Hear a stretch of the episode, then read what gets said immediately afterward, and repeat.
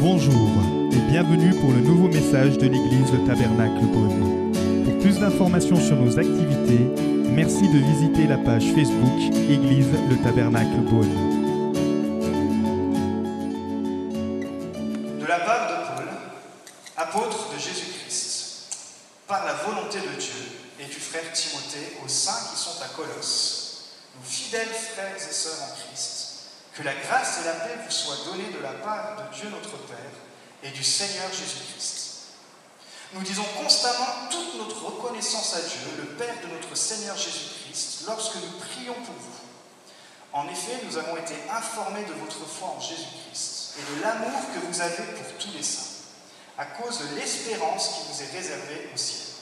Cette espérance, vous en avez déjà entendu parler par la parole de la vérité, l'Évangile. Il est parvenu jusqu'à vous tout. Comme dans le monde entier, où il porte des fruits et progresse. C'est d'ailleurs aussi le cas parmi vous depuis le jour où vous avez entendu et connu la grâce de Dieu dans la vérité, suivant l'enseignement que vous avez reçu d'Epaphras, votre bien-aimé compagnon de service. Il est pour vous un fidèle serviteur de Christ, et il nous a appris de quel amour aimez.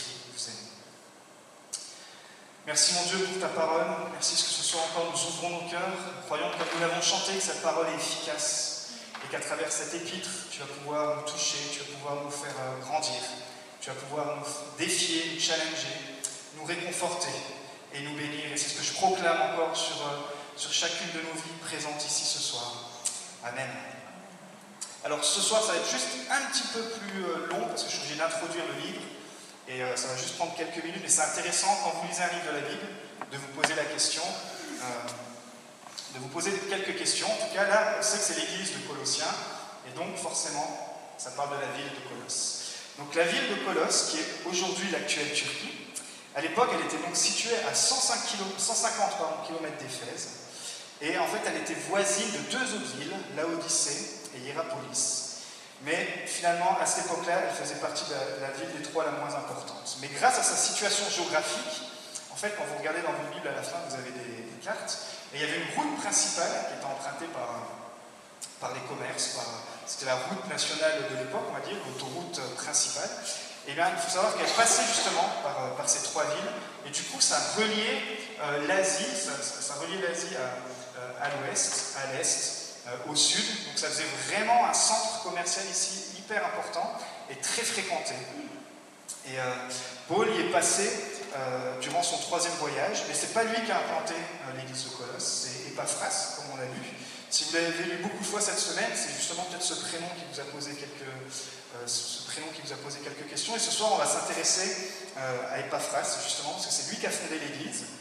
Et à l'époque où cette lettre est écrite, elle a l'Église entre, 3, entre pardon, 5 et 8 ans. Et le contexte de cette lettre, c'est que Paul euh, n'a jamais visité cette Église, n'a jamais visité ces chrétiens, qui étaient particulièrement euh, d'origine non chrétienne, justement. Et en plus, il l'écrit alors qu'il est en captivité. C'est ce qu'on appelle les, lettres de la captivité. Et, euh, durant son temps de, prison à, Rome, alors c'était une prison, c'était plutôt une résidence surveillée, on, on lit qu'il pouvait être attaché à, un soldat, mais il avait quand même la liberté de recevoir du monde et puis de, de faire ses courriers et de faire ses lettres. Et c'est tout, pendant tout ce temps-là, qu'il va pouvoir écrire aussi Éphésiens et qu'il va pouvoir aussi écrire Philémon. Mais il reçoit justement la visite de ce pasteur, Epaphras, qui parcourt, imaginez-vous, il part de, il part de, euh, de l'Asie et il parcourt tous ces kilomètres, il traverse toute l'Europe pour aller à Rome et pour aller, pour aller prendre conseil auprès de son apôtre, auprès de l'apôtre Paul, par rapport à certaines questions qui étaient soulevées euh, dans, cette, église, qui après 5-8 ans d'existence était un petit peu mouvementée par toutes sortes de doctrines, toutes sortes de faux enseignements qui commençaient à influencer la vie des chrétiens. Et euh, pourquoi elle est importante cette lettre pour nous aujourd'hui? Parce que vous allez voir que les influences qu'on retrouve dans cette lettre, c'est les influences qui existent encore euh, aujourd'hui. Donc finalement, le but hein, de sa lettre à, à, l'apôtre Paul, bah, c'est de combattre toute cette hérésie, de combattre ce qu'on appelle le relativisme religieux. Et ce soir, je vais être un petit peu euh, embêtant sur certains mots, mais je vais essayer de les expliquer euh, au maximum. Ça vous fera un petit peu de, de culture euh, chrétienne. On est, on est, principalement contre chrétiens, donc je vais pouvoir aller un, un petit peu plus loin. Mais typiquement, la théologie de ces faux enseignements, c'est ce qu'on appelle aujourd'hui le syncrétisme. Tout le monde dit syncrétisme. Syncrétisme. Ça, vous êtes réveillés. Je sais qu'hier, quand on a travaillé dur, on a eu des longs week-ends, mais aussi on a eu une grosse semaine. On avait, euh, on avait des invités aussi. Mais voilà, syncrétisme. Alors, qu'est-ce que tu nous racontes, David, ce, ce soir, un dimanche soir, le syncrétisme? Alors, syncrétisme, en fait, c'est la fusion de plusieurs religions. On en fait une synthèse et on a une nouvelle religion. C'était ça, c'est ça le but. Euh, et c'est ce qui a donné, en fait, le gnosticisme. Tout le monde dit gnosticisme Gnosticisme. voilà. Qui est la recherche de la connaissance, et cette connaissance qui vous élève et qui vous donnerait d'avoir une révélation supérieure, euh, c'est une promesse d'une perfection spirituelle. Et donc dans tout ce mélange-là, il y avait du ritualisme, il y avait du, de l'ascétisme, c'est la privation des choses matérielles, et il y avait de la spéculation philosophique. Que des mots qui font mal au crâne, mais il euh, faudrait que je coupe ça d'ailleurs sur, sur l'enregistrement. Bref, en tout cas, tout ça pour dire que l'église de Colosse était influencée par quoi? Par une multitude de philosophes, de religieux, qui mélangeaient la culture juive, qui prônaient le culte aux anges supérieur à Christ, qui croyaient également à une certaine forme d'astrologie, et du coup ces êtres angéliques euh, dominaient euh, les hommes et avaient des pouvoirs sur les choses matérielles pour attaquer les hommes, et aussi que toutes ces théories orientales était imprégné du légalisme juif, et c'est pour ça qu'il remettait en place la circoncision. Bah, tous les gars disent aïe. Je ne vais pas expliquer ce que c'est ici. Mais grâce à la circoncision, il promettait que vous aviez un développement euh, spirituel supérieur. Et puis, ils avaient rajouté les lois diététiques de l'Ancien Testament, donc toutes sortes de privations. Et puis, euh, euh, encore d'autres lois pour prescrire ce qui est bon ou mauvais. Donc, euh, ils essayaient de créer une sorte de religion supérieure au christianisme pour dire oui, mais là, ton christianisme à toi, il est trop facile, on va, faire un truc où tu vas avoir une connaissance de Dieu qui est bien supérieure. Alors, en gros, il y avait deux pensées dominantes. C'est-à-dire que la meilleure façon de dominer notre, mauvaise nature ou, ou, la, ou, la, ou, la, nature de ce monde qui était mauvaise, c'est par justement la discipline de l'ascétisme. Tout le monde dit l'ascétisme C'est quoi? C'est la privation, de se priver de tout. Et puis l'autre extrême, c'était que tous les péchés étaient permis, puisque finalement tout est mauvais, et bien on y va, et, c'est, tout est permis, c'est l'auberge espagnole. Donc les Corinthiens étaient tombés là-dedans, ils péchaient, et puis c'était vraiment tombé à l'extrême.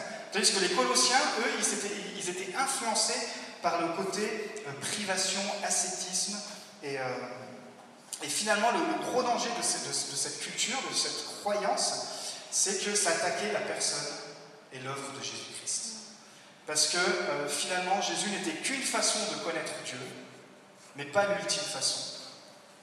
C'était juste, voilà, un des dieux parmi les dieux. Et puis finalement, ils enseignaient que ça remettait de la distance entre les hommes et Dieu, et qu'il y avait des intermédiaires et des choses à faire, comme on a chanté ce soir, pour recevoir la grâce de Dieu. Donc euh, il y avait vraiment un mélange. Et le gros danger, c'est que ces faux docteurs, ils affirmaient ne pas renier la foi chrétienne, mais l'élever à un niveau plus haut. Et parfois, en tant que chrétien, quand on arrive dans une crise spirituelle, peut-être vous êtes passé par là, vous dites Ah, mais est-ce qu'il n'y a pas quelque chose de plus dans le christianisme? Parce que j'ai l'impression que je suis arrivé au bout et ah, j'aimerais tellement vivre des choses fortes, et tellement. Et on essaie de trouver toutes sortes de choses. Et ça, c'est un, un, des plus grands dangers qui guette encore l'Église aujourd'hui parce que ça nous éloigne petit à petit de ce qu'est le vrai évangile. C'est que tout est centré en Christ et que tout est trouvé en Christ. La foi chrétienne enseigne que Dieu est proche, que ce qu'il a fait est bon, même si certains l'utilisent pour de mauvaises raisons, mais que c'est Jésus qui nous a délivré des pouvoirs des ténèbres, et que c'est Jésus qui nous transforme de l'intérieur et que ça se voit à l'extérieur. Okay, donc j'ai un, petit peu résumé, mais il faut que j'avance un, petit peu. Je reprendrai chaque, chaque élément sur la série pour qu'on puisse aller un peu plus loin, mais finalement, la question qu'on se pose pour moi dans cette, dans épître, il euh, y, y, a un mot qui m'est venu, à force de, la lire et de la méditer, c'est conviction. Conviction. Qu'est-ce qu'une conviction? J'aime bien la définition du pasteur euh, Jerry Bridge, donc restez attentifs, elle est un peu longue, mais je trouve que c'est important pour commencer la série, de, puisque ça va être la série sur conviction. Qu'est-ce que ça veut dire? Une conviction, est une croyance déterminante, une chose à laquelle vous croyez si fermement qu'elle affecte votre manière de vivre. Si quelqu'un fait remarquer qu'une croyance est ce à quoi vous tenez, alors qu'une conviction est ce qui vous fait tenir.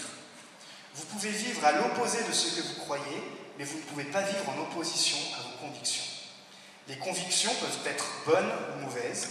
Nous devons donc nous assurer que nos convictions sont basées sur la Bible et qu'elles proviennent de notre interaction personnelle avec les Écritures. Et quand je cherchais une définition pour, euh, pour conviction, je trouvais que celle-là, elle reflétait bien ce qu'en tant que chrétien, euh, la conviction devrait représenter. Je ne sais pas si vous êtes vraiment convaincu ce soir de qui est Christ, je ne sais pas si vous êtes vraiment convaincu de votre foi, mais nous vivons à une époque où on entend que toutes les relations, que toutes les religions pardon, se valent.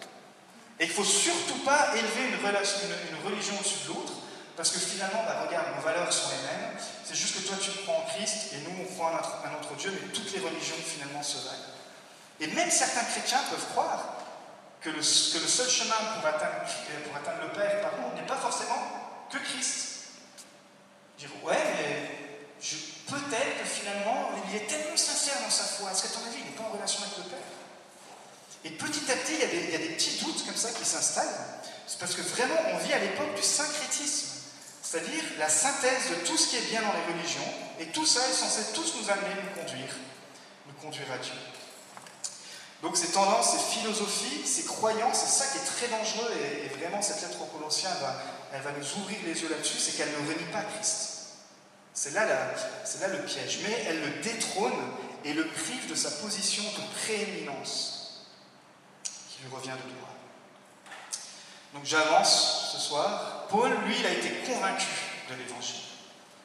Tous ici, on, connaît le témoignage de Paul, c'est pour ça que je ne m'attarderai pas, mais on sait qu'il était convaincu avant de rencontrer Christ, mais on sait comment Christ l'a convaincu et comment l'évangile l'a convaincu. Il est, il est devenu pardon, un défenseur de la foi.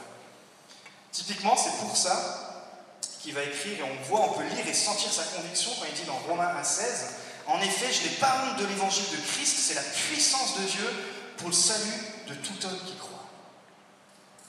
Quel, homme de conviction Ce soir, donc, ce qu'on va étudier, c'est la puissance de conviction qu'on trouve dans l'évangile. Dans cette lettre, je vous dit qu'on a lu, Paul nous parle d'Épaphras, qui lui, a, aussi a été convaincu par l'évangile. Euh, si on lit un petit peu son, parcours, si on, travaille, si on étudie un petit peu ce qui, son, cheminement, intéressons-nous déjà à son prénom. Vous savez que les prénoms ont toujours une signification. Je ne sais pas si vous savez si votre prénom, euh, la signification de votre prénom, mais selon la signification de son prénom, ses parents l'avaient destiné à une vie consacrée à un faux dieu, Aphrodite. Pourquoi? Parce que littéralement, Epaphras, c'est le diminutif diminutif d'Épaphrodite, qui veut dire consacré à Aphrodite, qui était la déesse de l'amour. C'est pour ça qu'à la base, lui, c'était un nom chrétien. On dit d'origine païenne, je n'ai pas trop ce mot, c'était juste un nom chrétien. Et donc, il, a grandi, il a été élevé dans cette culture grecque, et même ses parents ont choisi particulièrement ce prénom, puisque certainement il devait avoir la crainte de ses foutus. On dit, bah tiens, notre fils, on va l'appeler Épaphras, qui veut dire littéralement euh, que dans, dans, sa vie, on veut qu'il soit consacré à tout autre Dieu, sauf qu'à Christ. Imaginez-vous, vous, rentrez dans la, vie avec, euh, ce, poids spirituel, j'ai envie de dire, avec ce poids spirituel sur vos épaules.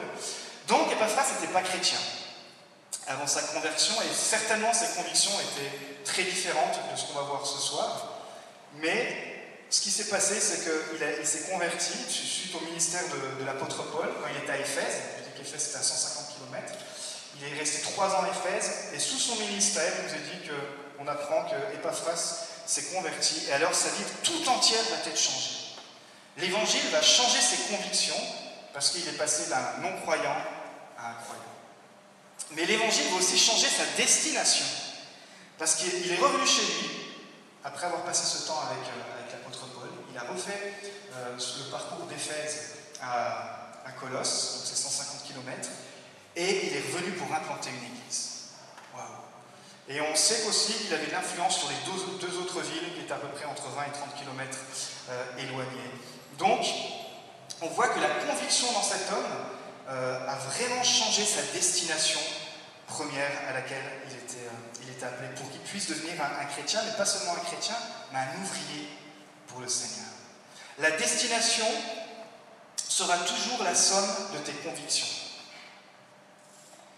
Si tu veux savoir dans quelle direction tu vas, étudie tes convictions. Si tu n'aimes pas la direction que tu prends, que prend ta vie en ce moment, alors change tes convictions. Je répète, la destination sera toujours la somme de tes convictions. Vous ne pourrez jamais lutter avec ça. Tout ce que vous faites, c'est parce que vous êtes convaincu au fond de vous. Les bonnes comme les mauvaises choses. C'est parce qu'il y a une conviction à l'intérieur de vous qui dit, bah non, moi j'agis comme ça parce que je crois qu'il faut agir comme ça. Donc s'il y a des choses dans notre vie qu'on veut changer, il faut déjà qu'on puisse changer nos convictions par rapport à ces choses. Et euh, ce qu'il nous apprend, c'est que si un homme comme lui a pu être utilisé pour changer la ville de Colosse, et puis les villes autour, c'est que que ce soit à Beaune, que ce soit dans la Bourgogne, à Chalon, en France, en Europe, le monde a besoin de gars, de filles, qui aient les convictions d'Epaphras pour pouvoir changer. Peut-être vous, vous allez déjà changer votre famille. Peut-être vous allez changer votre, euh, votre voisinage. Peut-être vous allez changer votre quartier. Peut-être suivant l'appel, l'appel, vous allez changer votre ville, votre nation. Mais ça vient toujours d'un homme et d'une femme qui répond à cet appel et qui est touché et qui est convaincu. Alors j'avais noté, si, dis à ton voisin, et si c'était toi Ok, alors on avance dans, dans le texte, après cette longue introduction. On va voir quelles sont finalement les convictions qu'apporte l'Évangile. Et j'ai 19 points. Alors j'ai 4 très petits points. Je vois que j'avais perdu la moitié de l'auditoire. Pour ceux qui prennent des notes, le premier point qu'on voit dans ce texte, c'est déjà, il faut être convaincu que l'Évangile est une bonne nouvelle. Ça paraît tout simple comme ça, mais il faudrait déjà, définir c'est quoi la bonne nouvelle. Est-ce que vous-même, vous êtes convaincu que l'Évangile, c'est une bonne nouvelle? Est-ce que vous pourriez définir vous-même l'Évangile? En fait, quand on, dit qu'il faut évangéliser, ça fait peur à beaucoup de personnes, mais c'est simplement la conviction de ce que tu sais sur l'Évangile. Est-ce que si on te donnait 10 minutes pour parler à quelqu'un qui ne croit pas, est-ce que tu saurais le, convaincre de tes croyances à toi Ou même si tu n'arrives pas à le convaincre, mais est-ce que toi, tu saurais définir plutôt ce qu'est l'Évangile? Tu pourrais tout simplement dire, il y a plein d'autres choses, mais tu peux dire, bah, j'étais perdu à cause de mes péchés, mais Jésus m'a sauvé. Ça, c'est une bonne nouvelle. Jésus est mort à ma place et il est ressuscité. Et la plus merveilleuse des nouvelles, en tout cas moi j'ai noté, c'est que je n'ai plus à essayer de me sauver par moi-même, car Jésus l'a fait pour moi il y a plus de 2000 ans. Et c'est ça la bonne nouvelle de l'Évangile. Et le problème de cette Église, des influences qu'il y avait dans cette Église, et les influences qu'on peut trouver encore aujourd'hui, c'est qu'on veut mettre toutes sortes de règles, toutes sortes de lois, toutes sortes d'étapes pour vous dire, Christ, ça va, mais c'est pas suffisant. Il y a un autre chemin pour que tu sois sauvé, où il y a des choses à faire. C'est trop facile. Un jour, je me rappelle, euh, je revenais d'école biblique et puis euh, je discutais avec euh, des gens qui sont dans une autre croyance. Et puis, on est en train de prendre une, pizzeria. Et puis, tout à coup, je leur dis bah, écoutez, euh, si vous êtes tellement convaincus de, votre foi, si on sort de la pizzeria et que là, vous faites renverser, est-ce que vous êtes sûr d'être sauvé Et là, ça les a scotchés. Ils ont dit bah non, il faudrait, juste que je sois sûr qu'avant que je me fasse cogner, eh ben, j'ai pu euh, régler toute ma vie, j'ai fait des bonnes œuvres. Et je dis bah, vous voyez, le christianisme, c'est là où c'est outrageant, où c'est choquant. C'est qu'on ne mérite pas. Ça se reçoit comme un don. Et puis il y avait eu tout un débat. Donc dis à ton voisin, l'évangile, c'est une bonne nouvelle. Et c'est quoi cette bonne nouvelle? C'est ce qu'il nous dit dans le texte. C'est la bonne nouvelle de la grâce de Dieu. Ce qu'on trouve au verset 6. Vous avez entendu et connu la grâce de Dieu dans la vérité. C'est quoi la différence entre la grâce et la miséricorde? Dieu, dans sa grâce, me donne ce que je ne mérite pas. Et Dieu, dans sa miséricorde, ne me donne pas ce que je mérite. Je répète. C'est pas de moi, mais je trouve que c'était pas mal. Dieu, dans sa grâce, me donne ce que je ne mérite pas. Et Dieu, dans sa miséricorde, ne me donne pas ce que je mérite. On mérite quoi? On mérite la mort. On mérite d'être perdu. On mérite d'être rejeté. Donc, dans sa grâce, Dieu me donne ce que je ne mérite pas, mais dans sa miséricorde, il ne me donne pas ce que je mérite. Ok. La définition de la grâce biblique, Tite chapitre 2, verset 11, on peut, dire, on peut lire En effet, la grâce de Dieu, source de salut pour tous les hommes, a été révélée. La grâce, c'est Jésus-Christ, elle a été révélée. Donc, deuxième point. Premier point, il faut que vous soyez convaincus que l'évangile, c'est une bonne nouvelle. Et c'était un peu le problème de, euh, de ces chrétiens, et c'est pour ça que Epaphras est venu auprès de Paul pour qu'il puisse un petit peu lui expliquer comment s'en sortir et comment lutter contre toute cette philosophie. La deuxième conviction, vous devez être convaincu que l'évangile est centré sur Jésus-Christ. Et ça, je vous assure que je le dis dans une église, mais euh, alors voilà ce qui est dit. Le message de l'évangile n'est pas centré sur une philosophie, ni sur une doctrine, ni même sur un système religieux, mais sur Jésus-Christ, le Fils de Dieu. Et c'est ce que défend Paul en écrivant il est en train de défendre ce qu'on a dit tout à l'heure, la prééminence de Jésus-Christ. Encore un, mot qui fait mal à la tête. Tout le monde dit prééminence. Alors ça veut dire quoi? Ça veut dire la suprématie, la supériorité absolue. Et je vous assure que ça paraît peut-être fou de dire ça, mais nos églises sont remplies de personnes qui croient en Jésus, qui sont peut-être convaincus que, ok, c'est le, Fils de Dieu, mais qui ne sont pas totalement convaincus qu'il est le seul chemin, qu'il est la seule vérité, qu'il est le, seul intermédiaire entre Dieu et les hommes. Je vous assure qu'il y a des croyants qui ne sont pas convaincus de ça, et qui fréquentent nos églises, et qui fréquentent les bancs, et qui sont là dans la louange, et qui lèvent peut-être même les mains plus haut que nous pendant la louange. Et vous, quand vous allez au fond des questions, dire et eh bien là, il y a une conviction qui manque. C'est que Jésus-Christ n'est pas le centre de l'évangile. Et là, là, ça devient dangereux. Parce qu'on ne renie pas l'existence de Christ, on ne renie pas sa résurrection et euh, son, œuvre à la croix, mais il y a un doute, dire, ah, quand même, est-ce que c'est vraiment le seul chemin? La prééminence, et c'est ce que Paul est en train de, dire à cette église, dire là, ça fait 5-8 ans que vous existez, vous êtes en train de vous faire embarquer par la culture grecque. Vous êtes en train de vous faire embarquer par tous les philosophes. Vous êtes en train de, vous faire embarquer par toutes ces discussions parce que ça paraît très spirituel d'arrêter de, manger ou d'arrêter de faire certaines choses pour dire bah, moi je fais pas ça parce que ah, Dieu me l'a demandé et, je vais être plus proche de Dieu.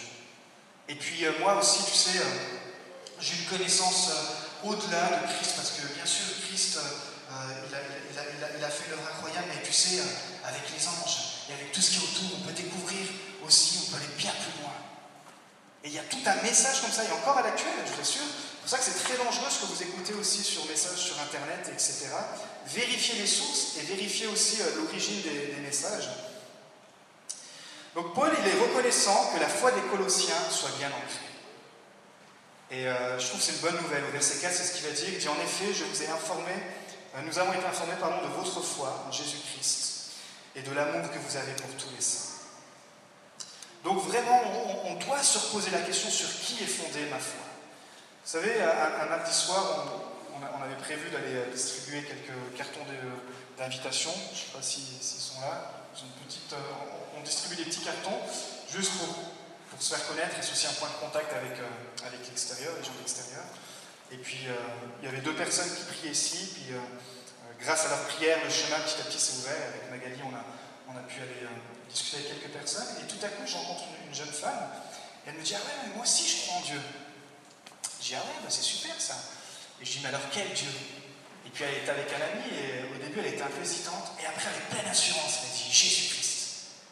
Et je fais Waouh, vous osez déclarer ça comme ça en pleine rue? Elle fait Oui, moi je crois en Dieu, mais mon Dieu, c'est Jésus-Christ. Et je crois que parfois on est entouré de gens qui croient en Dieu, mais derrière Dieu, il y a tellement de choses qu'on peut mettre. Et euh, Paul, il est en train de dire aux, Colossiens, bravo les gars, parce que je suis encouragé de votre foi en Jésus-Christ. Et de l'amour aussi que vous avez les uns pour les autres.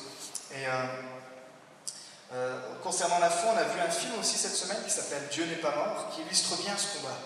Je ne vais, vais, pas rentrer dans le détail parce qu'il faut que j'avance, mais c'est vraiment. À la fin, il y avait un petit débat avec un, prêtre et puis une prof philosophie, de philo. Et euh, le, débat est un petit peu tombé caduque, j'ai envie de dire, parce que euh, il fallait débattre sur euh, est-ce qu'on a le droit de défendre notre foi? Comment défendre notre foi, et puis finalement le débat est parti sur toute autre chose qui a un petit peu noyé ça. Et je me rappelle d'un terme qui a été dit lors de ce débat, c'est qu'actuellement nous vivons un relativisme. Et en fait c'est le syncrétisme, c'est exactement ça. Et en préparant ce message, je me suis dit mais c'est incroyable. Le prêtre enseigne ça et la prof de philo enseigne ça. C'est-à-dire que finalement, oui, toutes les religions se valent, et puis euh, euh, nous, dans le christianisme, bah, peut-être que la tendance c'est qu'on doit plus aimer notre ennemi que dans les autres, mais finalement, de là à prendre position autant sur notre foi, ah, ça vaut peut-être pas le coup. Qu'est-ce que Paul a fait en écrivant Colossiens?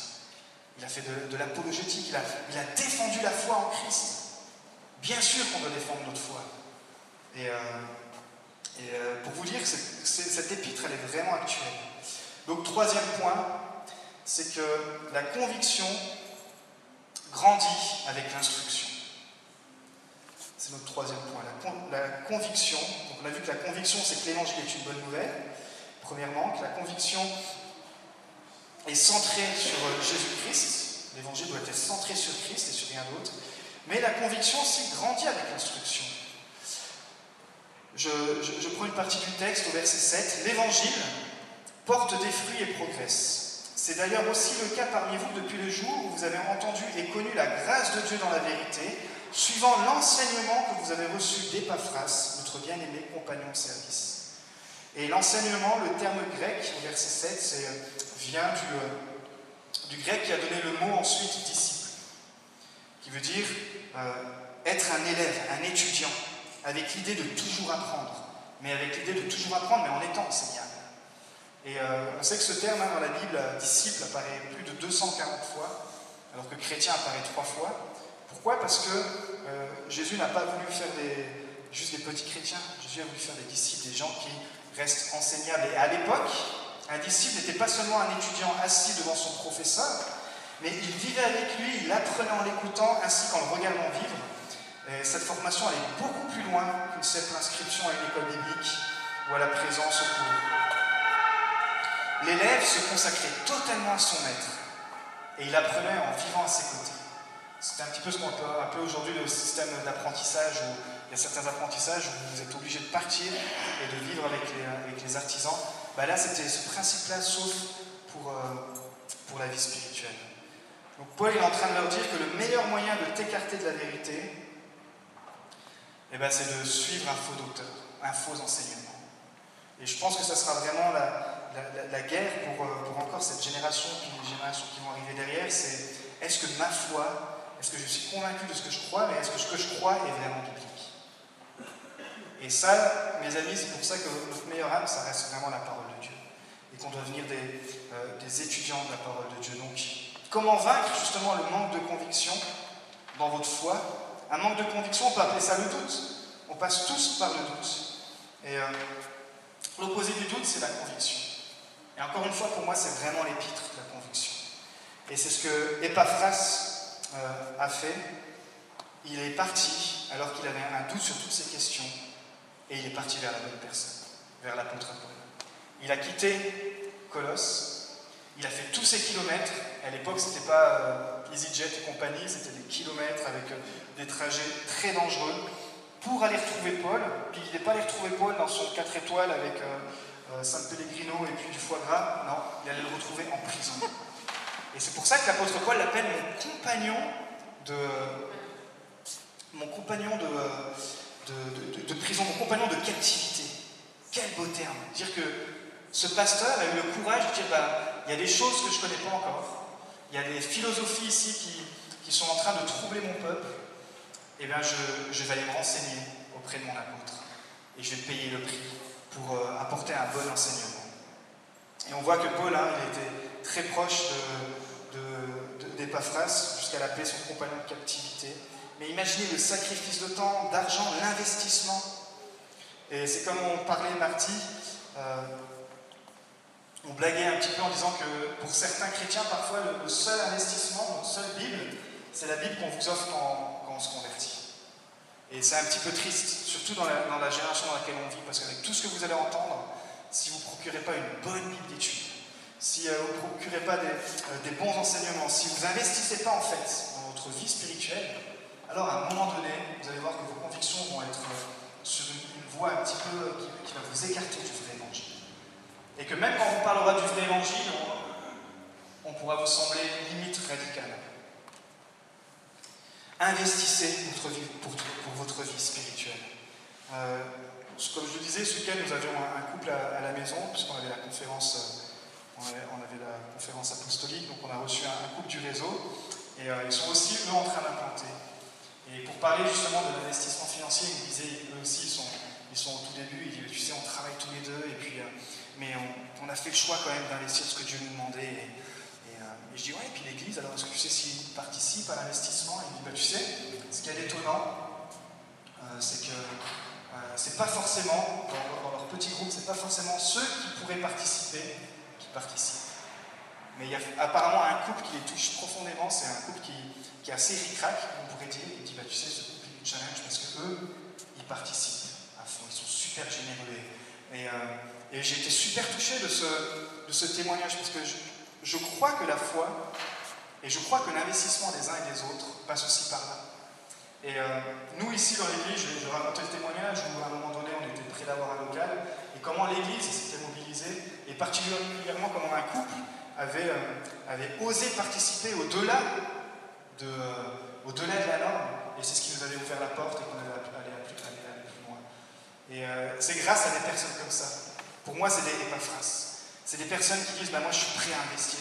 Je, suis prêt à, à, à, croire que le royaume de Dieu dans cette ville va percer. Et puis, même si ça me coûte, même si ça me demande des sacrifices, alors je serai prêt à, à le faire. Vous savez qu'ici, on a une école de disciples.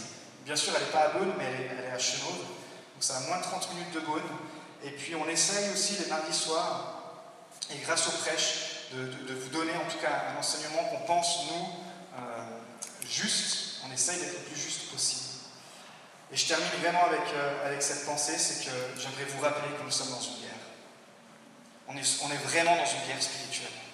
L'ennemi, il ne laisse pas tranquille les chrétiens. Et peut-être que cette guerre, vous ne la voyez pas parce qu'il euh, a réussi un petit peu à vous, euh, à vous refroidir, il a réussi un petit peu à, à vous mettre à l'écart. Mais peut-être vous le vivez en ce moment, vous dites, mais c'est incroyable, depuis que j'ai pris des nouveaux engagements pour Christ, depuis que j'ai pris des nouvelles résolutions, mais j'ai tout un tas de problèmes qui me tombent sur... Euh, qui, qui, m'arrivent, j'ai tout un tas de, choses, tout un tas d'oppositions. Oui, parce que l'ennemi se déchaîne contre les enfants de Dieu qui lui font peur, qui, qui, le, qui limite, son, euh, qui limite son territoire pour élargir le territoire euh, de Christ. Donc la bonne nouvelle, bien sûr, c'est que dans cette bataille, le combat est déjà vaincu, parce qu'en Christ, nous avons la victoire. Et c'est là où toutes nos forces peuvent se reposer. Je termine avec la dernière partie du, verset qui dit que l'évangile, comme on l'a lu, porte des fruits et progresse. Donc la dernière conviction dans ce texte, c'est que l'évangile porte des fruits. il y a une progression dans notre vie et dans notre entourage. Il y a une progression euh, dans cette, église qui a été implantée de Colosse, puisqu'il nous a dit qu'ils étaient épatés de leur amour. Et euh, moi j'étais fier ce matin d'entendre qu'il y a des gars qui sont déplacés de Chalon pour, euh, et puis même de Beaune qui sont, qui sont mobilisés pour aller aider à un déménagement et puis ça leur a même pris toute la journée. Et me dis, waouh, ça c'est une église qui aime, ça c'est une église qui met en pratique l'évangile parce que naturellement c'est pas le genre de truc qu'on pourrait faire. Et quand on trouve ces genres d'actions dans l'église, et eh ben alors on, peut se dire, ouais Seigneur, je crois que tu as trouvé des cœurs ici disposés euh, pour faire ton œuvre. Et j'aimerais vraiment vous encourager parce que je crois que vous êtes des épaphras. Je crois que vous portez du fruit peut-être même au-delà de ce que vous pouvez euh, imaginer. Mais je crois qu'il y a aussi une étape où chacun d'entre nous, on est appelé à aller encore un petit peu plus loin. Les Colossiens étaient connus pour leur amour, leur foi, leur espérance. Euh, mais avant, l'Évangile avait dû aussi porter du fruit déjà dans la vie d'Epaphras. Et c'est pour ça que Paul conclut, enfin conclut Paul dans ce verset à la fin, fin du verset 7, verset 8, il dit, il l'appelle le fidèle serviteur de Christ son compagnon de service, le fidèle serviteur de Christ. Et fidèle en grec, qui vient du terme pistos, une des significations, c'est celui qui est convaincu que Jésus est ressuscité de la mort. Wow. Moi, je suis en train de préparer une épître sur, euh, sur Colossiens. J'ai ce mot qui vient, qui me poursuit conviction. Et puis quand je recherche fidèle, pistos en grec, je vois que ça veut dire celui qui est convaincu. Imaginez-vous, Epaphras était appelé le fidèle serviteur de Christ, c'est-à-dire le serviteur convaincu de Christ. Fidèle, ça veut dire convaincu que Jésus est ressuscité de la mort, et convaincu, celui qui est devenu, pardon, convaincu que Jésus est le Messie et qu'il est l'auteur du salut. Ça, ça caractérisait Epaphras. Ça, ça vous caractérise. Ça, ça me caractérise si je me lève comme Epaphras, à dire je veux être aussi moi un fidèle serviteur de Christ, être convaincu que Jésus est ressuscité et convaincu qu'il est le Messie, l'auteur du salut. Je termine et euh, on va se lever dans la prière. Ses parents avaient destiné Epaphras à toute une autre, à, toute une autre destination justement. Ils avaient destiné Epaphras au service d'Aphrodite, comme je l'ai dit. Ils l'avaient consacré à une vie sans Dieu, en tout cas à suivre d'autres dieux. C'était la vision de ses parents pour sa vie. C'était peut-être même la vision de toute sa famille, dire bah, écoute, tu vas faire des bonnes études, et puis tu vas être un bon grec. Et, euh, et puis voilà, tu vas rentrer dans cette culture-là, et on va faire de toi un, bon grec et. Mais Dieu avait un but bien plus grand pour sa vie. Et j'aimerais que ce soir tu puisses te le rappeler. C'est que Dieu a un but bien plus grand que ce que tu peux t'imaginer. Il avait le but que Epaphras devienne le messager de Christ pour sa ville à Colosse, mais aussi pour ses deux autres autres villes voisines. Epaphras a accepté de payer le prix. Et je crois que ce soir, c'est à cette charnière-là qu'il y a les choses qui peuvent se passer. Il a accepté de devenir le messager de Christ. Il a accepté de, se former. Il a accepté de combattre cette culture qui devait être tellement forte. Imaginez-vous, il il a grandi avec toute cette culture philosophique, que tous les dieux sont disponibles, que Dieu est accessible par toutes sortes de choses, mais il a été convaincu. Et alors que, juste on passe la, la, diapo, la dernière diapo, j'aimerais faire un appel ce soir à la prière. Un appel à la conviction de vos cœurs. À la conviction de nos cœurs. Que vous puissiez être, qu'on puisse être, pardon, des, des gars, des filles, des hommes, des femmes qui soient convaincus que l'Évangile est une bonne nouvelle soit convaincu que l'évangile est centré sur la personne de Jésus-Christ, qui soit convaincu que l'évangile doit être instruit par des personnes qualifiées, qui soit convaincu que l'évangile porte du fruit. Alors que nous sommes en prière, je crois que ce soir il y a un appel de Dieu pour que des épaphras Nous espérons que vous avez apprécié le message de cette semaine. Pour plus d'informations sur notre Église, merci de visiter la page Facebook Église le Tabernacle Beaune.